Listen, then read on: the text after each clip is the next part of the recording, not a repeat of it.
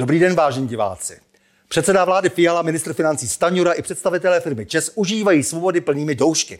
A to i přesto, že ve všeobecnou známost vešlo, že vláda naprosto bezdůvodně půjčila z našich společných peněz 74 miliard korun mimořádně prosperující polostátní společnosti ČES, která skrze minoritní vlastníky tuneluje český národ kde je nejvyšší kontrolní úřad, ale hlavně, kde jsou orgány činné v trestním řízení. Jsou slepí, nevidí důvod k zahájení patřičných úkonů, nepodezírají aktéry ze spáchání trestného činu proti základům České republiky zvláštní. Když jacísi aktivisté natáčeli videa, jimiž realizovali po svém svobodu projevu, uval na ně soud vazbu, protože by prý na svobodě i nadále natáčeli videa. Ale to, že organizovaní gauneři v Česu eh, u nás eh, kontinuálně vysávají a přivlastňují si tak za intenzivní podpory vlády 100 miliardy z našich účtů a kapes, to nechává orgány činné v trestním řízení v klidu.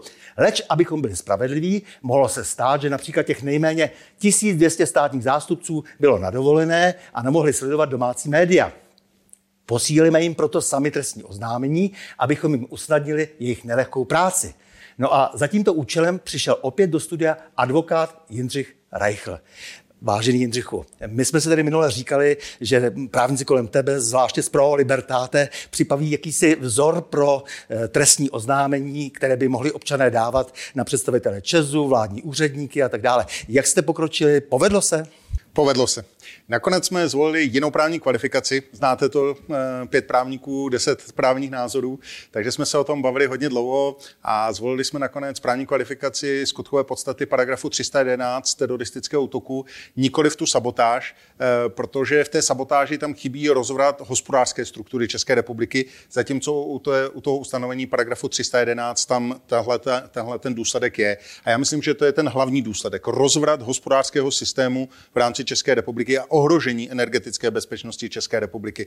Takže v tomto smyslu jsme to trestní oznámení eh, skoncipovali, poslali ho na vrchní státní zastupitelství eh, tady v Praze a současně jsme ho umístili na náš web www.stranapro.cz, kde si lidé mohou ten vzor stáhnout, doplnit si ho o svoje údaje a poslat na svoje státní zastupitelství, tak aby, eh, jak už si říkal, mělo státní zastupitelství, ty státní zastupci ulehčenou práci a dostalo se to ke všem, kteří tady v republice jsou. No mohu konstatovat, že konec konců eh, v té nejtěžší eh, vlastně kvalifikaci je jak sabotáž, eh, tak ten teroristický útok odměněn 20 lety odnětí svobody, po případě propadnutím majetku. Takže samozřejmě i tak to zůstává na stejno. Nakonec soud přece vysloví svůj soud. Soud nakonec rozhodne o kvalifikaci toho potenciálního trestného činu.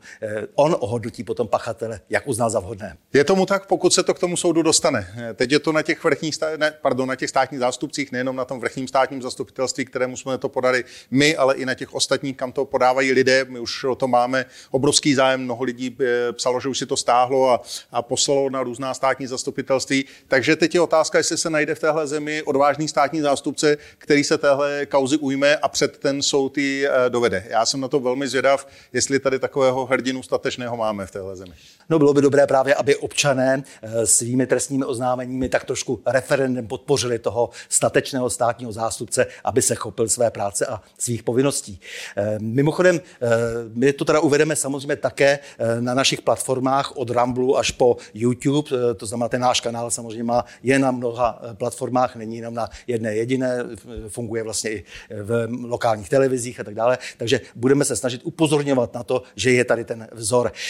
Prosím tě, kdo dovršení všeho, eh, teď nám Ukrajina ještě navíc eh, zastavila ropu z Ruska, protože Rusko prý nezaplatilo poplatky, které nemohlo zaplatit, protože poslalo poplatky, ale banka kvůli sankcím Evropské unie je nedokázala přijmout a nakonec to za nás zaplatil eh, Slovnaft.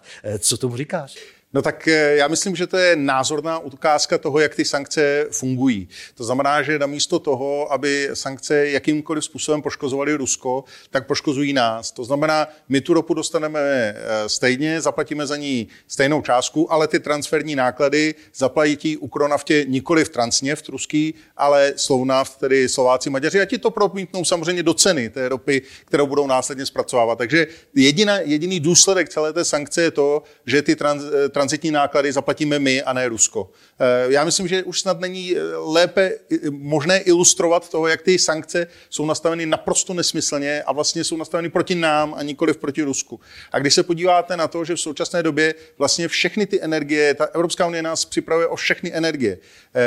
Elektřina neskutečně drahá na lipské burze, plyn v současné době Nord Stream 1 běží na 20%, Nord Stream 2 neběží vůbec. A teď ještě ropa. A podívejte se, co se stalo, jak Slovna v okamžitě rychle zareagoval a zaplatil to, ale přitom je potřeba říct, že ten šestý sankční balíček Evropské unie nám zakazuje brát ropu z té, z té družby, jenom je tam výjimka na 8 měsíců, která skončí někdy v prosinci nebo v lednu. To znamená, to, co jsme dneska zaregistrovali a, a zažili si na pár dní, tak to od toho prosince a ledna bude na pořád, protože tam v tu chvíli za, přestane platit ta výjimka pro to, abychom tu ropu z toho ropovodu družba mohli, mohli brát. A to je prostě další cílená likvidace českého hospodářského sektoru. To znamená, že nás samozřejmě žádný východ nás eh, neokrádá, žádná válka za to nemůže, ale v podstatě nás likviduje západ. Ale tak zcela jednoznačně. Teď je, to přece musí už vidět každý, kdo má dvě oči, protože prostě, když pan Fiala říkal, že Rusko proti nám zahájilo ekonomickou válku, tak to není pravda. Evropská unie zahájila ekonomickou válku proti Rusku, kterou prostě nemůže v žádném případě vyhrát a doplatíme na to nejvíc my.